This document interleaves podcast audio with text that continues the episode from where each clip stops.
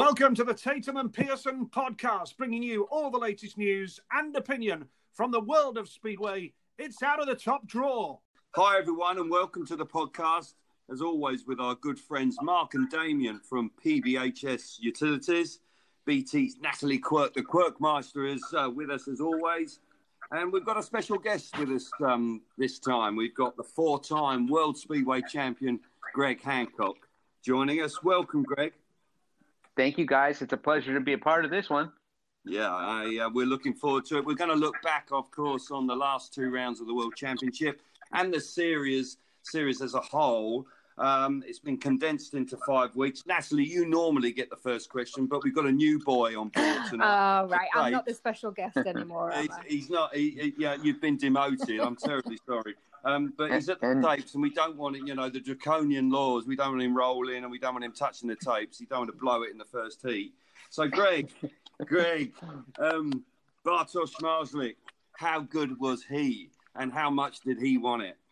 Well, I mean, it's uh, his actions speak for themselves, right? I mean, the guy, the guy was just probably the most hungry speeder rider this year, without a doubt, and. Um, it, it, just showed in everything. He started off the series kind of um, on his game, but not not as uh, demanding as as usual, and then just just built up the speed, built up the the consistency. And I think that whatever new things he was running with this year, he was just building the momentum as he started the year, and then just got more and more comfortable with it, and then.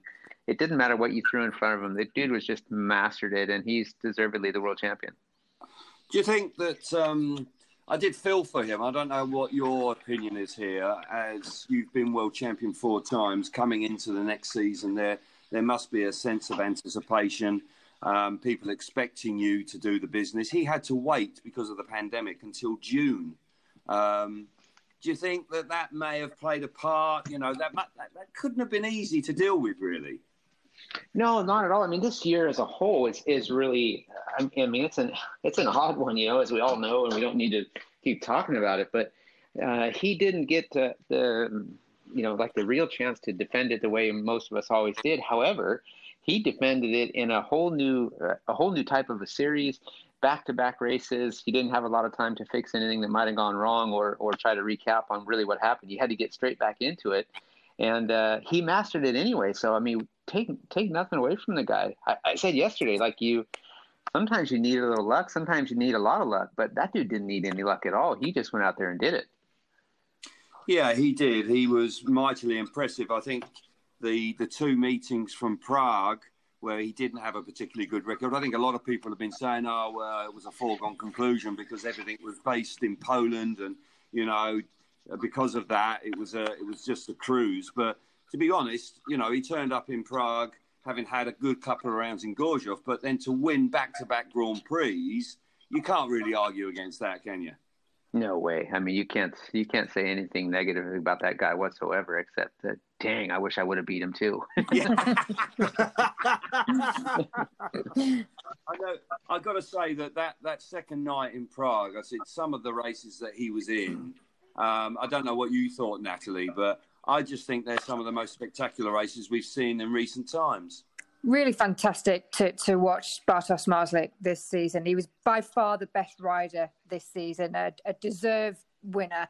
To do it back to back, I mean, yes, he wins races. He, he wins them. I mean, and they're all important, aren't they? But he he performs under pressure. We've seen that. He he does what he needs to do in the significant races.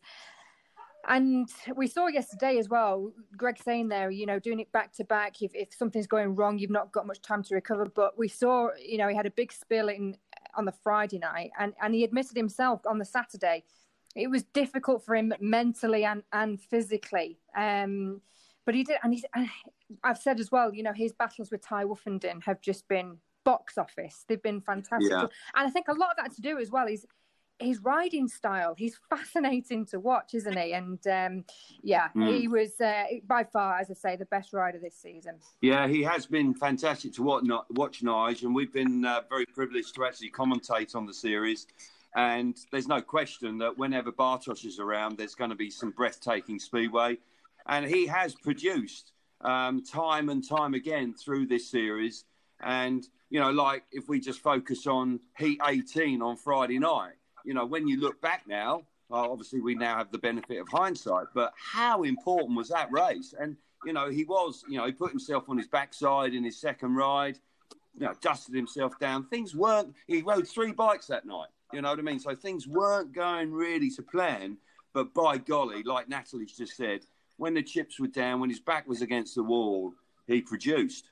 Yeah, and I love watching him race. Uh, he is box office, and you know, if if Bartosz was coming to my local track uh, and I wasn't working and I had to pay my hard earned to go through the turnstiles when fans are allowed in stadiums, but that's another story, of course. Um, I, I, I, would pay I would pay my hard earned to go and watch Bartosz Zmarzlik, like like I would have done with Darcy Ward and and and Greg, of course, and and all and all the lads like that. You know, uh, Bartosz Zmarzlik is a fantastic talent on a speedway bike, and he did it when it mattered most. He admitted in the interview post meeting, straight afterwards, it was hard on my head in terms of mentally, and he handled the mental side of it brilliantly. Uh, and back to back world titles is brilliant.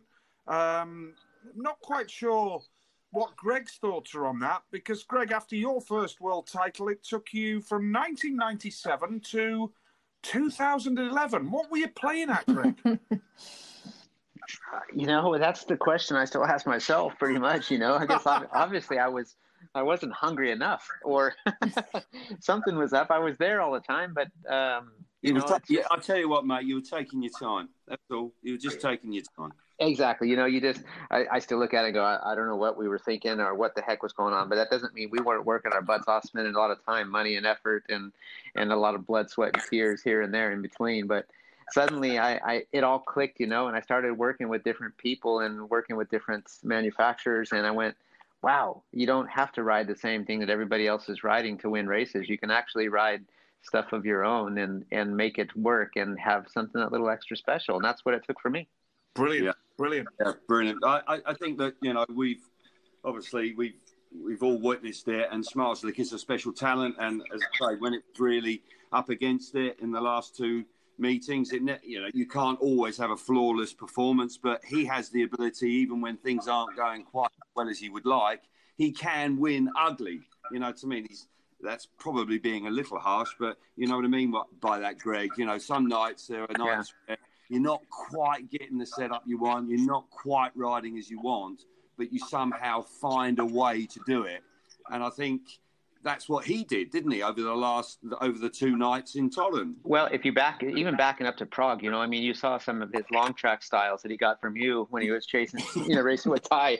He, uh, he, the guy, like exactly what you said, he was all over the bike. You know, things the bike was working good anyway, but he, for me, when I watched him in that one, he was he was trying to to squeeze every last mile per hour RPM, whatever he could, out of that bike and it felt like he was tapped out. He was on the rev limiter, so he just thought if I just stretch out on this thing and keep myself low, I might get a little less wind drag, and I might just get the drive to get past him. Mm. And he was he's riding the bike like it's like a, a, a mini bike. It's like it's nothing for him. So a guy a guy that's riding like that, and he's just turning the bike, and he's he's making a lot of really good straight lines. He doesn't spend time drifting out of the corners and drifting down the straightaways. He's po- he's pointing it, and that's where he gets his speed, in my opinion. Well, he's made his mark, no doubt about it. And, uh, you know, to be presented by the Prime Minister, who quite clearly was more than happy for uh, too many people to be in the stadium, um, that was delighted to have that. I must say, um, Natalie, that as a spectacle on television, obviously we weren't there as, uh, on television with 10,000 people in the stadium. I think it made it look fantastic. And how special was that moment to actually win the World Championship and then to go on and win the Grand Prix? With the top man there. That must uh, I, I, can't imagine how that feels, but it must be pretty damn special. Well, yeah, we you could hear. I mean, you could see how many people were in the stadium, but you could hear the the first heat that Zmarzlik came out of, and the first corner, and the roar from the crowd. You could hear it straight away, and and that must be that must give you goosebumps as a rider, as a Polish rider there, and to be on the brink of, of another world title for him to to go on and do it when, like we said, his his back was against the wall. He won two heats on Saturday and one of them was the final. You know, he was he was up against it. The the relief having done having secured the title in in the semi final, and then and then to go on and and win his first uh, Grand Prix in Toruń as well. I mean, the way he did it on, on Saturday, I think is just the mark of a true champion. And to do it in, in Toruń, extra special. Do you see, Nige? Do you see how she slipped that in there? Because she, she's the first one that's come out with a stat. She's the first one, so she's clearly done some homework again. Yeah. You know, we're, we're just flying by the seat of our pants. Well, he only won two races last night. Of course, you know, um, you know, but he won the important race. I, I, don't know if I like this girl. I'm, sure, I'm, not sure. I'm not sure. But you're absolutely right, which is very frustrating. Um, but but he did do the business. And I, Nige, I think before we move on to one or two other the, of the contenders like Woofy and Lindgren, um, I, what are your thoughts? More world champions, uh, championships in him? Oh yeah, yeah, without doubt. I, I think Tai's got another world championship in him as well. I didn't uh, ask that. I didn't ask that. Asked no, no, no. Bartosz, Bartosz, without a doubt, has got more world titles in him. Um, I think he could maybe equal Greg's four, uh, quite, quite possibly. Um, I'm not going to say quite easily because it is not easy to win four world titles, and um, you know it's a fantastic achievement, of course. But I think Bartosz, because he's 25 years of age, has got that potential to do that. I, I, think Bruce Penhall could have done that if he hadn't gone into a movie career, yeah, because he was the right age. So um, I, I, think for sure Bartosz has got more world titles in him. Um, Tai, I think, has got another one in him at least. Um, I think Magic has got one in him as well. Uh, so there's exciting times ahead for the Speedway Grand Prix. And um, Bartosz Zmarzlik has been fantastic. He's a great rider. I've got to tell you this, boys and girls. I had a um, I had a message on uh, social media earlier today. I tuned into the Speedway last night, Nige, and the Polish lad who won it. I heard his interview. Is that his real voice? I am delighted. I am very happy. Did you respond? I don't. I don't like to get involved in, in things like that, Craig. I, I, nearly responded by saying. I nearly responded by saying, "Well, yeah, his voice hasn't broken and his balls haven't dropped yet." But I thought that'd be out of order. That might have been out of order. Yeah. Well, no, he's he's always out of order, Pearson. Um, but I, yeah. I, I, think I think we've done a lot on Zmarzlik, and rightly so, as the, as the uh, two-time World Speedway champion now. Um, Greg, uh, Freddie Lindgren, Tai Woffinden, they put plenty of pressure on him. Um, they didn't make it easy for him. Um, Woffinden, um, with the new point scoring system, he didn't win a Grand Prix, but he kept himself in there. Um, I don't know. What, how do you sum up his campaign?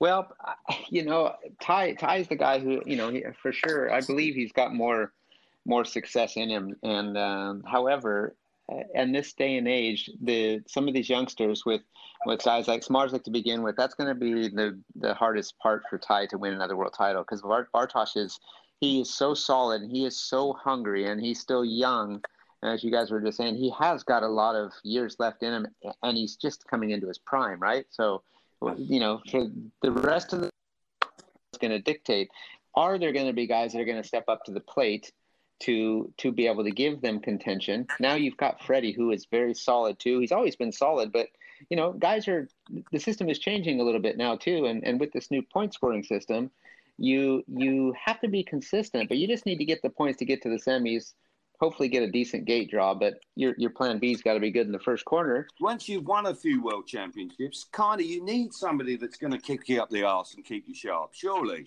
you know what I mean. That's what makes you in the win. Right, he's the man now.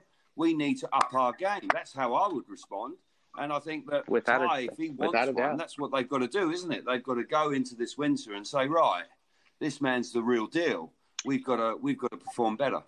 They absolutely, and you know, Bartosz is his family. His dad is is a very clever man, you know, and he's he's done a lot of work with that kid and with chassis and engines and all sorts of stuff over the years. Yeah, and you can true. see that his dad is also taken a step back a little bit. Maybe COVID has caused that as well because they can't have as many people around. But his dad is stepping back out of the picture a little bit, and the kid is really rising to the occasion. So um, Tai does definitely does. These these are the kind of guys you got to look up to. And and for me, all the years yeah. that I rode, when new go, new guys got in and got faster, I had to stay close to them. You know, keep your friends close and your enemies closer, right? Lining up against Zmarzlik in 2021, and he's just done what he's done, and he's nicked your world title off you, you're thinking, what are you going to do? What are you going to do to get better? What? How are you going to beat this kid?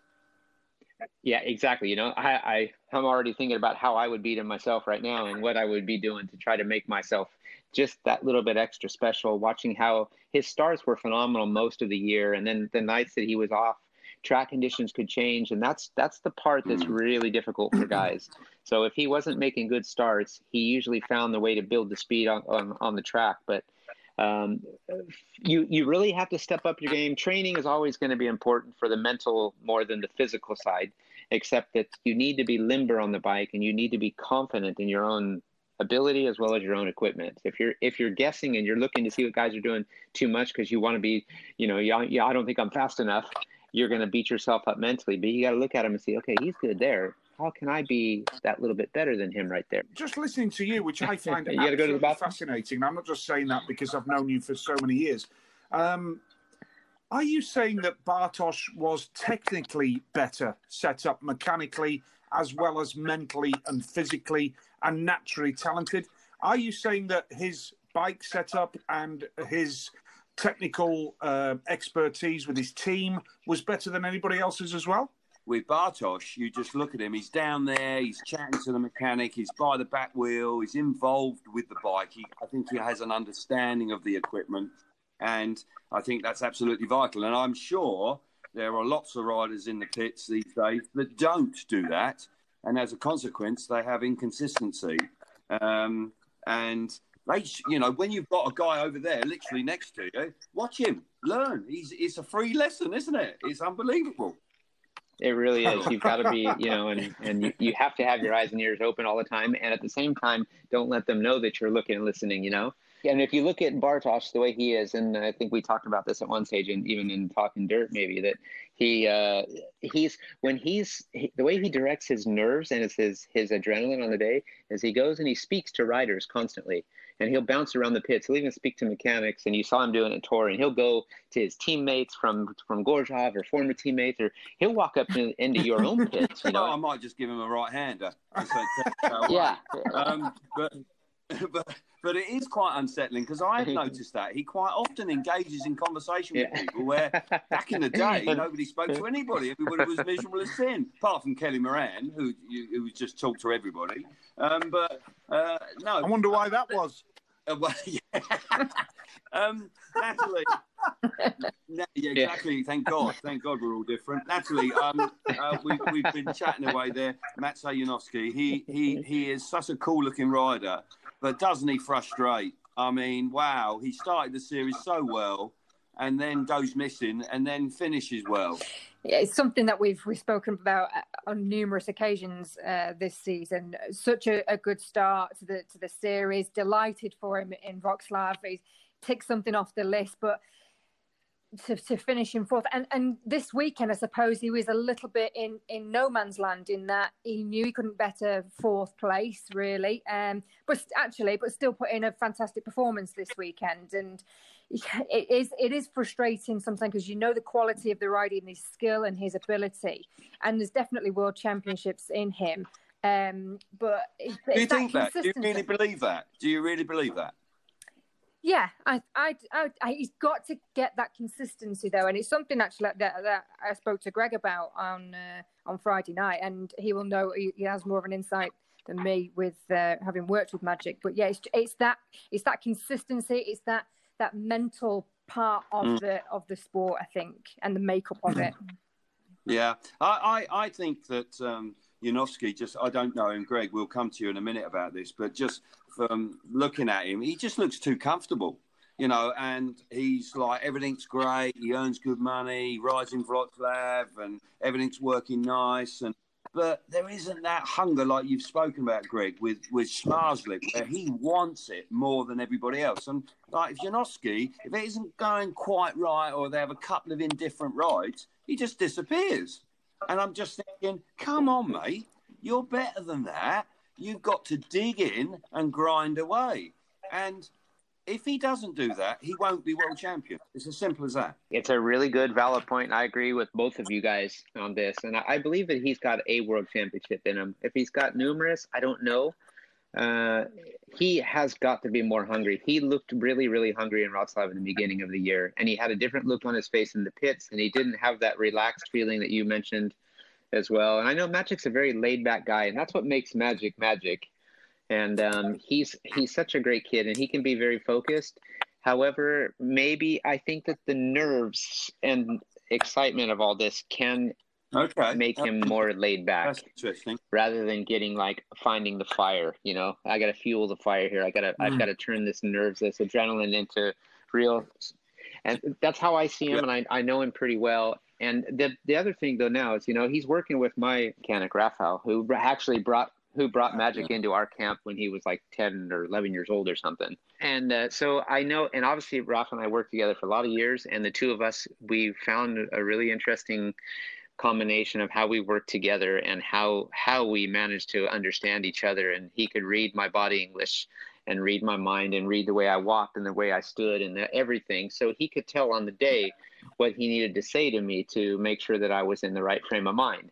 And he will be looking at magic the same. And we've discussed magic over the years about his progress and where he was maybe lacking and where he could be better and and uh, try to help him both of us on from different angles and then looking at him now, I, you know, I've even spoken with Magic in the beginning of the year and said, okay, you're working with Raph now, and you, Raph's a special guy, you know, and he he knows how to make you fast, and he's probably going to upset you numerous times because he's going to do something that would be completely the opposite of what you would want to do, and rather than getting too overly involved, you Mm. need to just work with through the process and realize that you might have to throw Mm. something away once or twice in order to to gain that extra. You know, it's like taking a step back to make those two steps forward in a sense, you know, but you're not taking a step back. You're actually stepping outside of the box and, and going like, whoa, I, that was weird.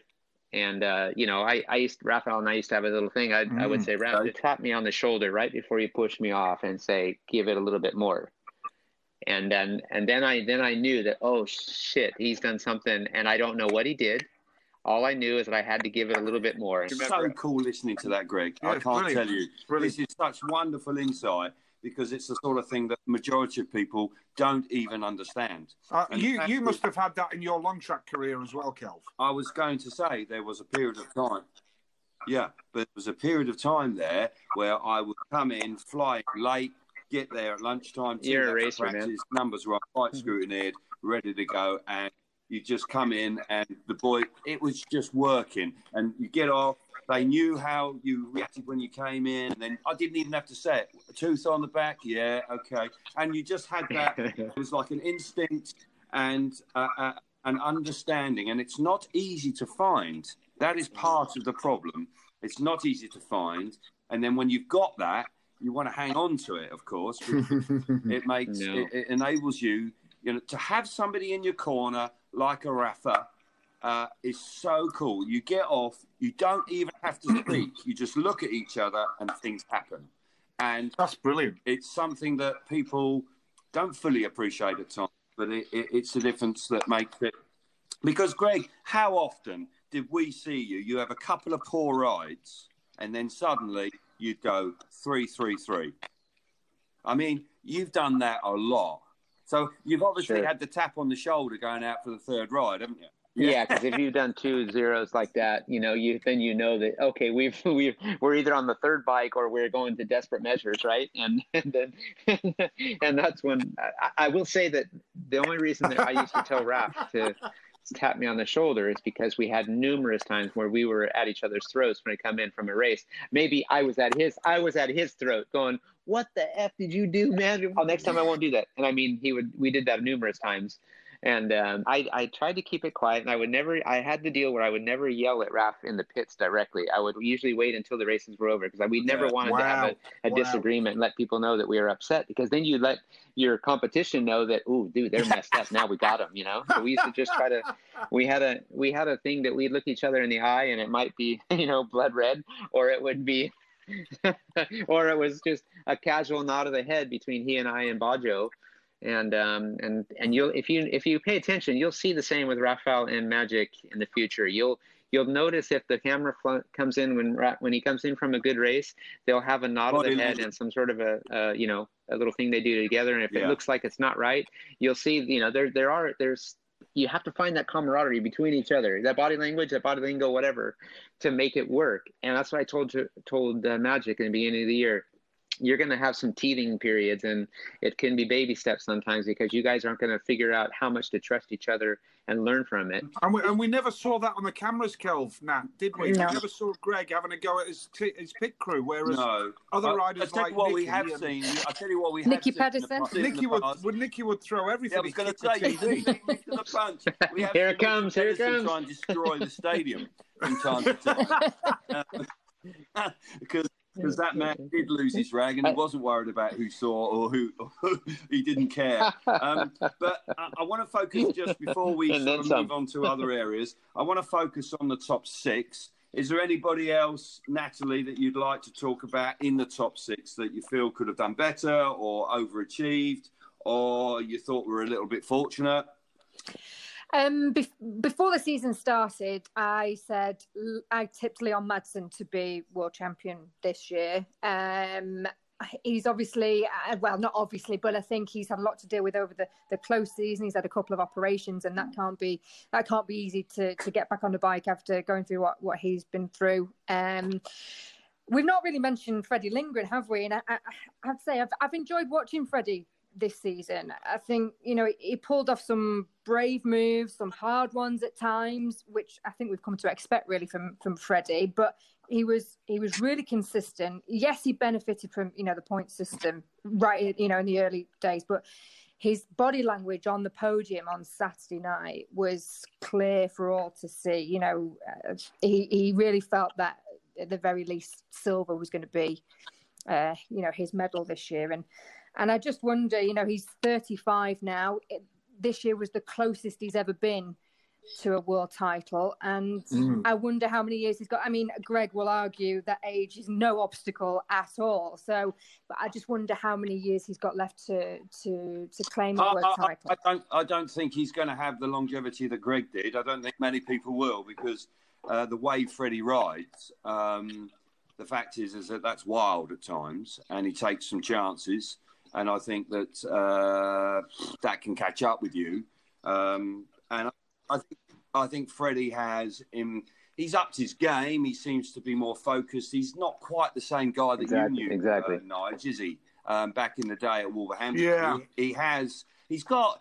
Uh, I don't want to be too harsh, but there is there's some sometimes there's some cynical stuff that goes on the track that I'm not always in a, a approve of. I don't I don't always like it.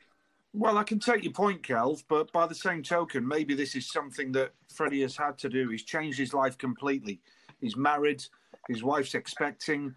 Um, you know, Freddie has has has moved to Andorra, and now, of course, he's based in Poland. This is something that Freddie has done that maybe he needed to do to be knocking on the door as being world champion. Now he's 35. Yes, I get that point completely. He's 10 years older than uh, than Bartosz but he is fitter than I have ever known him. He is super fit. You know, he's always out on the on the push bike. He's always out running. You know, he is a proper athlete now. He's lean and mean, um, and sometimes he's more mean on a bike than he should be. Maybe, but um, I think he's a real deal. And maybe this is something he's had to do to propel himself into world championship contention. And I would think these next five years, 35 to 40, if he doesn't win a world title in the next five years, then he will never win one. But right. he he'll be there or thereabouts because he's such a great rider. And what he does do, I don't know what, what Greg thinks or, or Kel thinks, because now these boys have ridden the bike. Mm. What I like about Freddie is that he picks the right part of the track at the right time. And, you know, he, he's very intelligent as a speedway rider in terms of I need to try to chop up the inside or I need to go out wide and get the dirt or up the banking, or I'll ride mid track and split through the two of them. I, don't know. I don't know. I've, I've not been a rider, but I do think that Freddie is an intelligent rider. And yes, I would accept Greg and Kelv that occasionally he may just step over the mark and take a risk or two. Yeah, he, he, he does. And, and, and Leon Madsen can do it as well. Um, he can run the bike at you. And as I say, I, I'm not in favour of that. Um, Nat, you fancied him for the world title. I, I didn't. I don't know what you thought, um, Greg, after his fantastic uh, season last year, where his speed at times was just incredible. He could pass people for fun. He didn't quite have that speed this season, but has he got a championship in him? You know what? He he probably does. I, I didn't I didn't tip mm. him hmm. to win this year either. I didn't mm. think after last year, some the speed they had last year for me was questionable. Sometimes I'm like, how where does he get now? I mean, it was like, come on, there was speed left guys standing still and passing them like they were nothing. But you know, when you're hey, when you're on, you're on, right? And it's um, and that's how it, that's how it goes. Um, I I I figured that this year, no matter what, his injuries didn't look to me like they hurt him, or his his operations don't look like they hurt his riding whatsoever. I think that uh, he, for me, I think he just. Uh, he had a good shot at it last year, and this year it was like, wow, I, he still had the speed at times, but just yeah he does like exactly what you said, Kelvin. He he points the bike sometimes, and he makes he can cause himself trouble sometimes. And he doesn't like a, a track that's a little bit inconsistent, a little bit too grippy. It's got to be smooth, slick, and easy, much like Laguta. So you've got to have a, there's this perfect track, and then those guys sure, are dangerous. But be. if the tracks were all like they were in Wroclaw, we would have had a pretty interesting series. Oh, you know? the man yeah. that I thought that was going to just clean yeah. up and go through sure. the card everywhere. He was going to be unbeaten all year. Emil Sayfutdinov. um, I wasn't alone in predicting or tipping him to be world champion. Um, and I don't know what goes on there. I just don't get it. I mean, he's such a talent. He's been around now, what, 2009 he burst on the scene, Nige. And wow, inconsistent every time. Start slowly, they finally get it together, but it all comes a little bit too late, doesn't it? Yeah, I mean, he's a naturally talented speedway rider, and I love watching him, and he's a really nice bloke as well. Uh, but being a nice guy doesn't mean anything. You know, we refer to it in commentary a lot super nice guy and all the rest of it. It doesn't mean anything as a speedway rider. Yeah, I'm a nice guy. I've had to deal with that. That's why I drink now heavily. Guinness is good for you, Kel. Yeah, no, it's the best recovery drink after a ride. I'm telling you, 60 miles on the push you bike, do? Guinness is the answer. Don't talk to Greg about Guinness with Richard Clark in London because he misses a train stop here or there and ends up where he shouldn't be. But anyway, that'll be in the autobiography, Greg. I hope. Yeah. But um, I think that just because you're a nice guy doesn't mean that you know you're oh. you're the real deal as a speedway rider. Same in football. I know I know really nice guys who are football managers, that, and, and Nat does as well. That doesn't make you a really good football manager. Uh, maybe Emil needs a bit more of a ruthless streak. Maybe he needs to get a little bit more, more angry here or there. And Greg might be listening to this thinking, Pearson doesn't know what he's talking about. I've seen Emil in the pits, you know, and all the rest of it. Greg, you've got a privileged position. But Emil is a naturally talented speedway rider.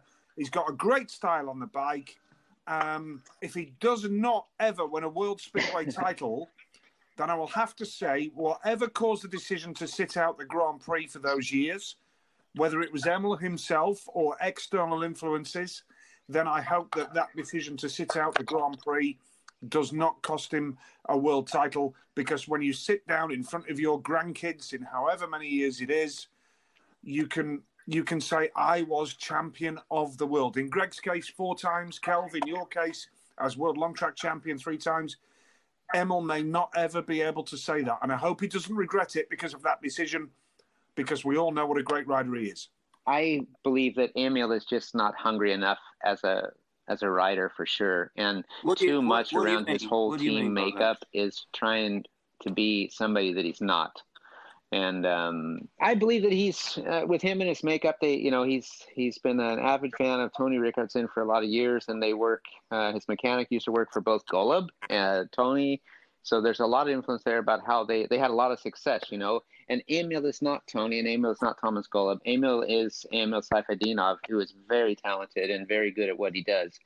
Uh, but perhaps he puts a little bit too much belief and effort into his uh, the, the things around him rather than just focusing on the big carrot, and that's winning. And um, what does it take for me to win? I want to win bad. I got to go here and I got to go there and sometimes it just feels like you can almost see the, the look in his eye. You can see the way he walks that he's not going to have a good day today. And, yeah. um, and I, I, just don't. For me, overall, I just don't feel like he's hungry enough. And it, uh, frustrates me. And I, I get, I, it frustrates me when I'm on commentary when you see a guy come out and he goes, "No, no, one," and you sort of think, "Same here." And then and then he goes three three, and uh, or three, and, and or there's naught naught one, and then it drifts away, and then the next meeting he's like on fire, and you sort of think, how can you be so inconsistent? It must be he- mentally. I think that must be very difficult to come to terms with because you never know what you you never know what's going to happen when you drop the clutch. You, you know, it, it's it's. I don't think it's right. No, not at all. Like, yeah, exactly. He's Really. It must be really Three tough for him to go to the starting line sometimes because he's. Uh, I don't know if he's 100 percent sure. And how many years did he sit out of the GP? Was he out completely? Was it three years? Those are crucial years because those were prime time Emil at his best. Would Um, you have regarded Emil, you know, as as a serious rival, as a world title contender, had he not sat it out? Oh yeah, for sure. Had he not opted out, absolutely, without a doubt, that kid was unreal. And you saw, I mean, he was he was fearless there, and he had a few accidents that probably was just part of the youth in Mm. the beginning because he he threw it out there, and like Freddie does, the same like you guys said there. You know, Yeah. Freddie does things sometimes, and you go, why did he do that? And because he, if he would have just taken a step back, he probably would have made the pass the next lap anyway. But sometimes, sometimes he just, you know, it's just there's a mental stop there, and Emil was just young at the time, and then I think that there Mm. was outside influence that that uh, convinced him not to. It, it, it will. Um, it That's may right. be something that he lives to regret. I hope not. I hope not too. Um, we, yeah, Greg, we know the wild cards. Um, I don't think there were too many surprises there. Yeah, I hope Um, not too. I Max hope not. Fricke winning on Friday, and Nat, I'm sure, will have plenty to say about this. Oh, yeah, Well, but- now why do you here say that? A Oh, here we Bellevue go. The. Bellevue, the, Um, the Bellevue fan club are Out out the the Bellevue again. Here we clubs go. in town. She's got the rattle and the hooter and the badge on her shoulder. Um, Give me an A. Give me. Give me an E. Give me an S. What do you got? Aces! um, so, uh, any thoughts on the wild cards, or pretty much as you thought?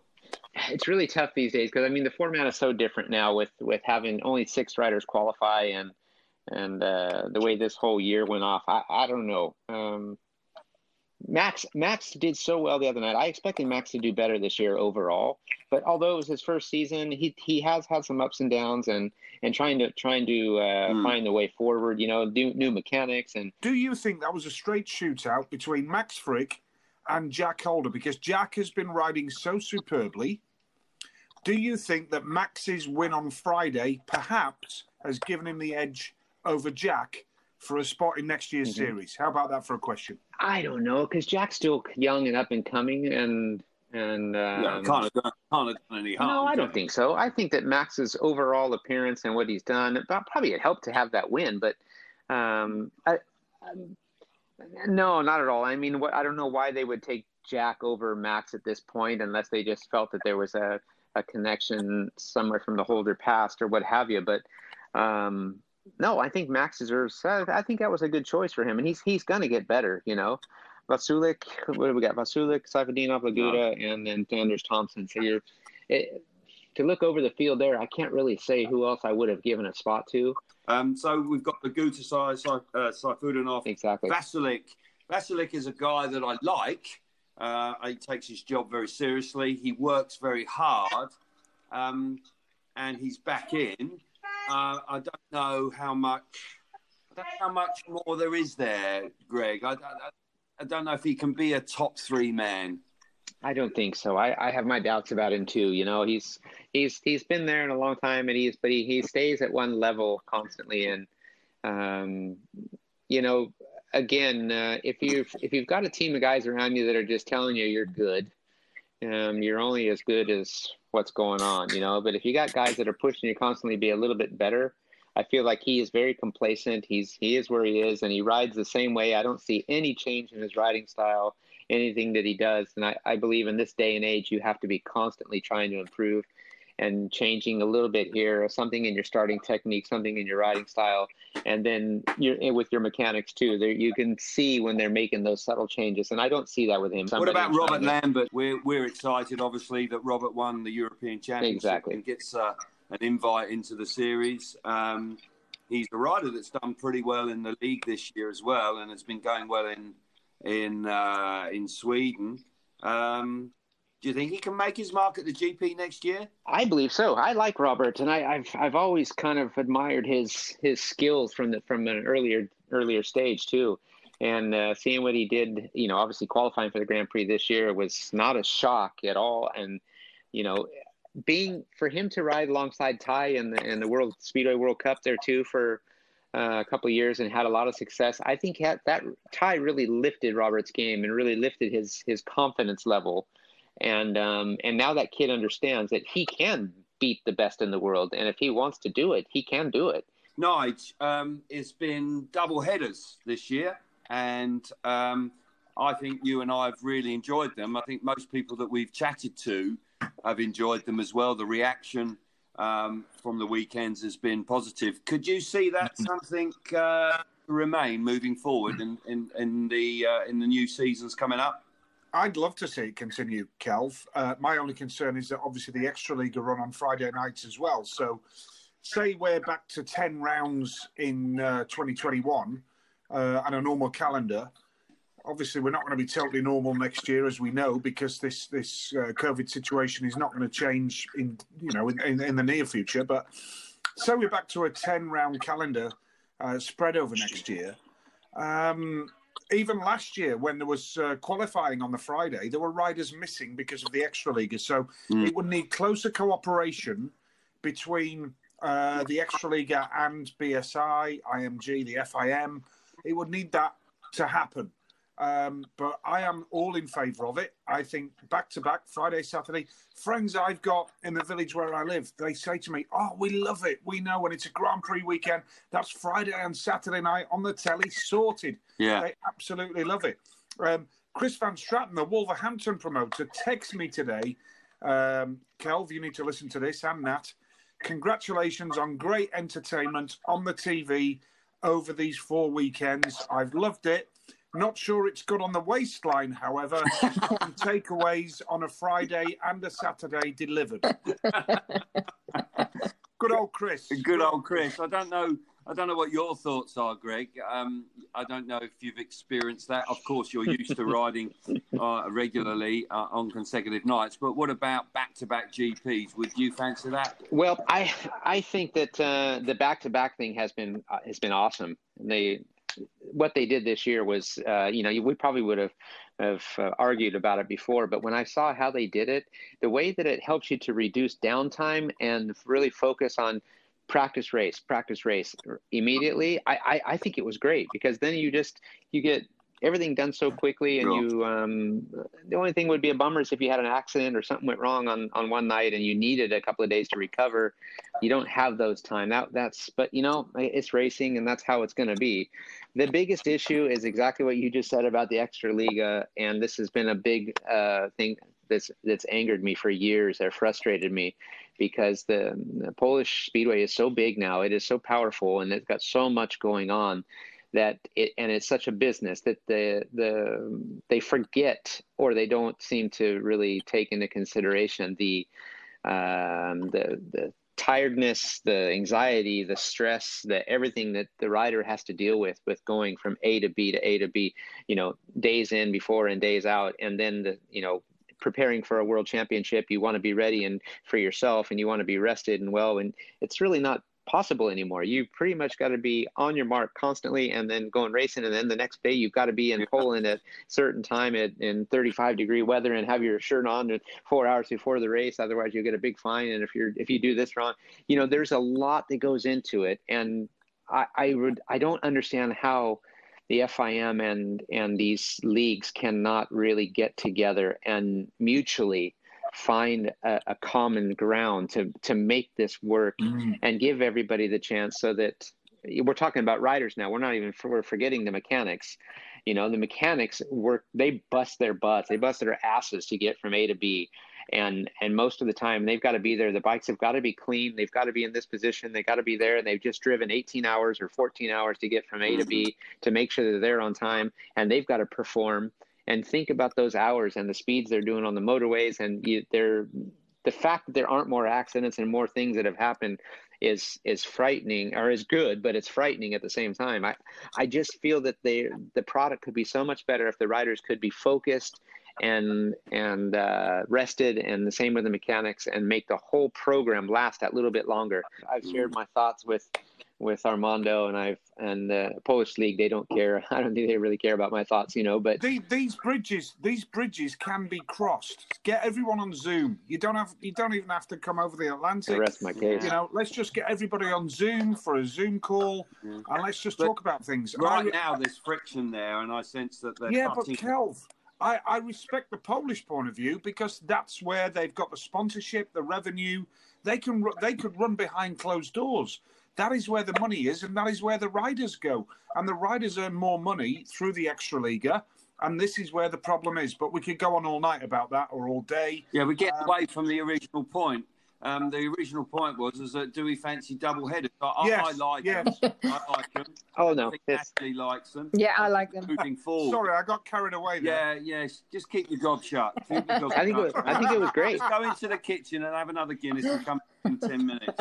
Uh, So did I. I, I, I wondered. This was just a thought. Whether the, the like, for example, whether we could have double headers, not at every night, every meeting, every Grand Prix meeting, but maybe like when you go to the Narodowy in Warsaw, Cardiff, maybe the temporary tracks. You know, it's a big effort to put a temporary track in for one night. The tracks have improved. They could they can handle a couple of nights of racing.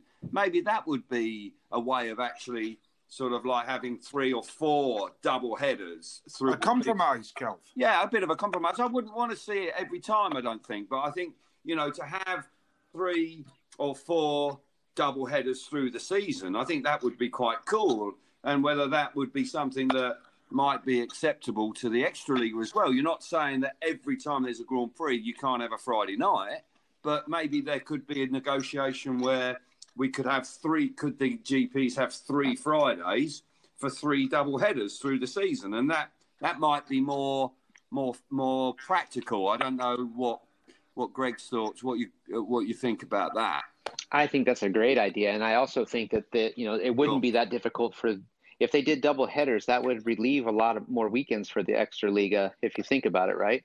So they could still run their weekends that they might potentially miss, and also I think it would be good too if they if um not to go back to the subject, but just adding to it, if the FIM kept the day before a, a, an off day and the day after a Grand Prix an off day, it would definitely increase more fan interaction with the riders because they could you know you could you could relish in more of the celebration after the event there could be more things set up so that so people sessions. could honor it or something could happen around the sport and make it even Mm. that much more interesting rather than the riders trying signing sessions yeah anything any sort of activation or involvement uh, that could be a you know a, party in the park sort of a deal to celebrate and whatever. It can be all sorts of stuff you know.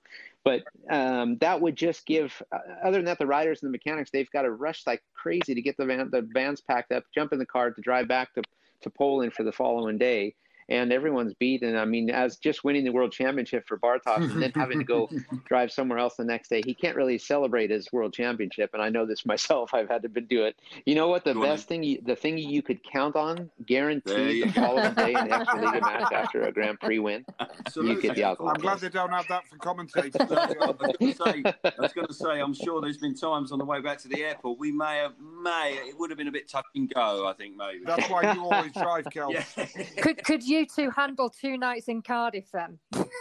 wow. I Um, know. I don't know. I don't know if I'd make Monday night Eurosport. But I think that might be a bit touch and go. That's for sure.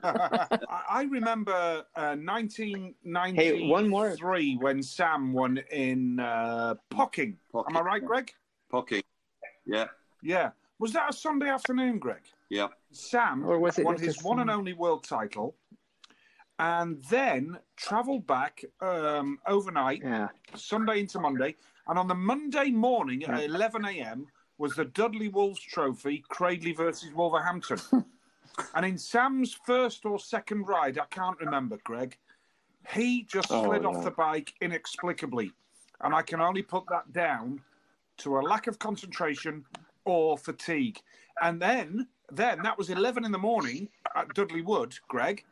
And at 7.30 that night, we were all back at Monmore Green for the return leg Wow. for another meeting, Uh-huh. Wolves versus Cradley. Uh, I think I would have pulled a sickie. Sorry, um, uh, I, I'm sorry. I'm sorry. That that that that that just that, that's just nonsense. And when and when you talk about that now, I can remember early days of Poland um, when I was riding in Britain and Greg, you'll you'll relate to this. You'll understand this entirely. I was riding in the UK. I was riding in the Swedish league, and then Poland opened up, and it wasn't so easy to get into Poland. Then sure. you had to go via Warsaw all the time. You had to have visa stamped as well, and then travelling through the uh, to the yeah, uh, meeting yeah, there or, or, Berlin. I mean, that was tough. I can remember sleeping on my uh, my kit bag regularly because I rode for Wroclaw and I had to fly out of Tegel. I was always sleeping there on my bag and then trying to get to a meeting the next day. I mean, that was tough because you couldn't fly to Toruń, you couldn't fly to Bydgoszcz or Rzeszów or Poznan. You just couldn't do it. And that was tough. That was really tough. I'll tell you what, boys, you could have had a proper job, nine to five in an office. That's right. Well, was, uh, well, Doyley, Doyley was talking about going nine to five after the first two. fortunately, fortunately, he salvaged that and he's put that on the back burner. But it is there. He's thinking about right. Amazon at some point in the future. Krzysztof Kasprzak, uh, Oliver Berntzon, and Matej Zagar are the three were known that they were Grand Prix riders before the Grand Prix season even started. That's the pandemic year for you. Um, we know about Zagar. I've been disappointed with Zagar. I'm sorry to say. I think he was just going through the motions most of the time. Um, Oliver Berntzon's a guy that burst on the scene a few years back, sort of went missing, but then is sort of re-establishing himself. Um, Greg, do you fancy that he can hold his own in the Grand Prix, or is he going to find that quite tough? He'll find it very tough. Um, it's going to be hard for him. He might have a few good moments, you know, and it's he's he's just you know he he's a little dude, right? He's a really short little guy, and he is very talented. But he yeah. started he changed his chassis two years ago. Started using these smaller, more like Jan O. Pedersen used to use, something similar that Jawa makes. This has helped him a lot, but he's still missing some key points. And I, he he was quite lucky in the in the challenge there, right? Um, uh, the way it the way it all worked out. But yeah, hey, you need a little luck sometimes. But the kid works hard. He's he's more fit than most of the guys out there. He really tries his, his best to do what he's got to do. And and but there's still there's still a lot of um, there's still a lot of steps he's got to cross to get there. But he qualified, man. And you never know. The guy might just have the one of those years he stays injury free and doesn't get beat by the system. Earlier in the lockdown period of summer, and uh, he was very kind enough to talk to us two Herberts. Um, but he was, he, mm-hmm. we asked him about Swedish Speedway and the lack of talent coming through. And his reaction took us a bit by surprise. He was, he, I think he used the word disgraceful. He did. Uh, I he can, did. yeah, I can. And he, he he said that Svemo had been very lax in actually capitalising really? on what he achieved and subsequently the status of the sport in the country at that time. And I and, and you've had a home in Sweden for some time. I just wondered what your thoughts were on that because it does seem a surprise to me because I rode in Sweden for a decade and Speedway was big and and successful, and now they're struggling for youngsters. I would I would agree with Tony to I, I probably wouldn't say disgraceful, but um, the, toughest thing is they tried to make Andreas Jonsson Tony mm. Rickardsson after Tony retired. And that was tough because Andreas needed to be Andreas. You're never going to replace Tony. So you got to let you've got to let that part go, right? But they could could have probably it's not easy also just to to capitalize on Tony's success when you don't have somebody standing right behind to take over and and be a, a natural yeah, you know yeah. a natural hero and and so good with the media that he was and so good with everything he was he was Bruce Penhall of Sweden you know that's the way we look at it and um, it it just didn't work but um, I, I, think that Sweden is definitely is missing a lot, and their their junior speedway program is is virtually non-existent. You know, there, I've I've had conversations with Felmo myself over the years, and and proposed my own services to help build uh, work with the, the youth and do things but you know they have their own ideas and their own plans and they want to do it this way but uh, the last conversation i had with tony olsson uh, three years ago and i, I actually um, met with him set, actually set up a time to meet him and talk about the future of swedish speedway and i said you know i, I obviously i don't want to see the sport suffer because I, I I I love this country. I love the speedway here. You know, obviously I have ties to Sweden with my wife and family and what have you, and a lot of great sponsors and mechanics, etc. But why don't they have a similar system like they have in Poland to to breed these youngsters and have the the two juniors in the team? They should be Swedish and they should be under 21, and it and that's that's a great thing. But the only the only thing they could come back with is that we don't have enough riders. Well, I said you, you don't have to do it now, yeah, but you have to start now. It's it might take two, three, four, five years to get there, but right now you that? have nothing. The kids, there's there's a lot of foreign riders, even in their their yeah. all Swedish league, which is one level below the X the elite series. There, it it really is lacking, and so Tony is Tony is right in in many ways. I it's a bummer, and I can't say that Tony Olsson is doing a, a bad job. It's been I know that I enjoyed a fantastic time riding out there, and I'm sure you did as well. Um, and it's a lovely country. But it, it is always a surprise to me now where they are struggling for some new uh, new talent. But we we will see how that develops. When we were in lockdown, Kelv, in the UK, um, I was thinking we're going to lose an entire speedway season. When will we ever see another football match? When will we? When will we ever go to another speedway meeting? Um, I think it's fantastic that the European Championship went ahead. We've seen a Grand Prix series over eight rounds, and the back to backs have been fantastic. I can't criticise anything of it. I think that it's just been brilliant that in a pandemic, we have still been able to pull through with a Danish final, you know, with a British final, with the um, the Grand Prix series and the European Championship. I'm just really relieved that we've been able to see some speedway. I've got to say that one of the highlights has been and we've still got another one to do now with the Speedway of Nations, has been speaking to Greg and yourself, Kelv, with um, Talking Dirt, fueled by Monster Energy. Um, I think that's been fantastic. A magazine show, and I'm sure Nat can agree with this, that a half hour magazine show is what Speedway fans have been wanting for ages. You know, the most recent edition, we've heard from Greg in California, we've heard from Jason Crump, you know, we've we've heard from several other people. I think it's been brilliant. It's all positive. We have Speedway. Yes, there's question marks over certain things which are worth debating. But congratulations to Bartosz. I think it's been brilliant. Mm. And Greg, it's great that you're still involved with the sport. I truly think it's been wonderful that we've got World Championship Speedway, and I can't wait for the Speedway of Nations as well. Um, I think Nat and Scott have done a great job on BT Sport, and we're still on we're still really in uncertain times. Um, so we, I think we have to celebrate the fact that you know we've we, we've had speedway and we've had a new uh, well not a new world champion we've had a back-to-back world champion. We've had some great racing. It's been really positive.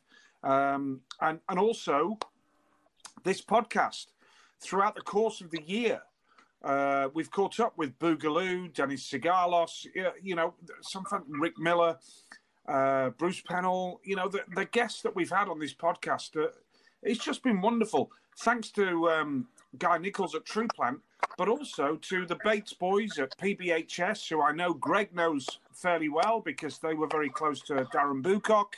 And, you know, um, the boys in Barnsley, Paul Bates and the team there, PBHS. You know, you remember them, Greg, from yep. your time in the UK. Great, great, great guys. And uh, there's a lot of positives. Absolutely. You know, everything you said there, it's all positive. And, you know, you got good names and good people. And obviously the, yeah. um, the Nichols family there too with True Plant. Those guys, look at what they're doing for Speedway now. It's sad the pandemic is there, but um, it's good to have these kind of people to help keep the sport alive and to, to try to take it to another level. And once uh, we can find some sort of new normality, it's going to be fun to see mm. the leagues grow again and, and see what everybody does. Seriously, Nat, you know, looking back on the series, um, I'm sure you've enjoyed it working with Scott at BT, um, and has been thrilling to do that again. But the, the series itself is. Um, have you liked it? Have you enjoyed it?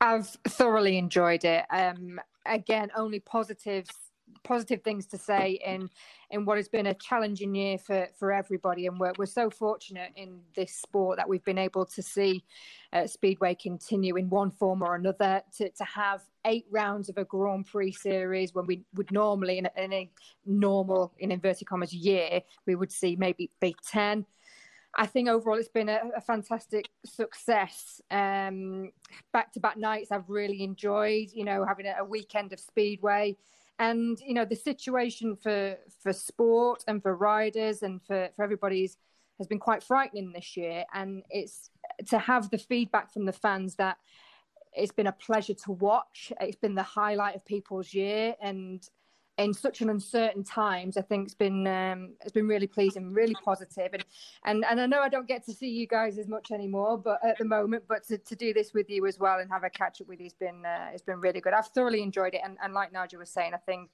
um, we've still got the Speedway of Nations to look forward to as well. I can't wait.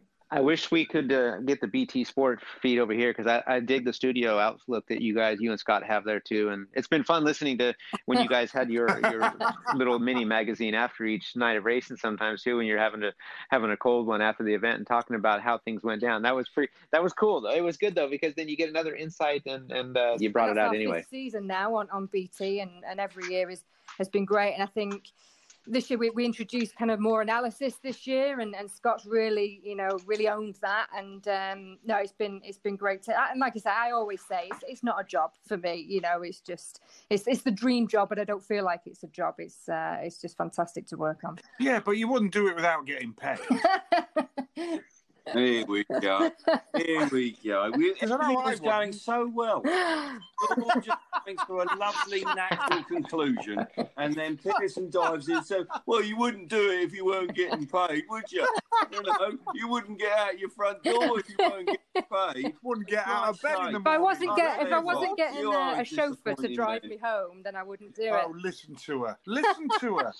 Pearson must be a millennial. All right. Well, we're going to end there. Greg, I, I very much appreciate your time. The insight that you've given us uh, is just wonderful, and it's going to make a great listen. Um, uh, that's wonderful. And to you, Nat, um, your input has been terrific. You've looked after us and you've kept us a little bit more disciplined than we we uh, only may, just uh, may, may, we, we may have been. And we've needed it. And Nige, I think we're going to, of course, look forward to the Speedway of Nations, but the, the championship. I agree with you wholeheartedly. It's been fantastic yes. to have a championship, and Bartosz Zmarzlik has has thrilled us, and I'm sure he's going to be a great ambassador for the sport. Um, so thank you, everybody, and uh, keep an eye out for the Speedway of Nations when we will be promoting that. Have you got something to say on that, Nige? Yeah, well, we'll do a preview and we'll do a review, yeah, of course. Yeah, and uh, you know we'll we'll maybe do a couple more after that as well, uh, and maybe we can do you know what? Uh, the American boys on this podcast have been fantastic. I'll make it brief, Cal, because I know I'm boring you now. But mo- I'll maybe see you later, can... everybody. Bye. maybe, maybe we can get Greg and Boogaloo together with maybe Siggy and, and Bruce. Maybe we can get an American podcast because the reaction for these guys has been fantastic. Mm. And I know Greg said earlier that the Boogaloo podcast was one that he particularly enjoyed, and so did I. Because yeah. we could have gone you know, on. Do you know that podcast cost me about fifty-five quid in a phone call? because I had to ring him on his landline. And you don't like spending money, Cal, do you? no. well, I tell you what, it, it, it's pretty cool though because you got you got um, Bobby. I don't I don't uh, see that much these days, but Bruce, he's very in touch with what happens in the GP. Rick Miller, yeah, obviously, wow, you know, is yeah. really into it. That's been fantastic. Thank you very much. Cheers, guys. You got it, guys. Thanks for having me. See you Great. later. Bye, Nelly. See you soon.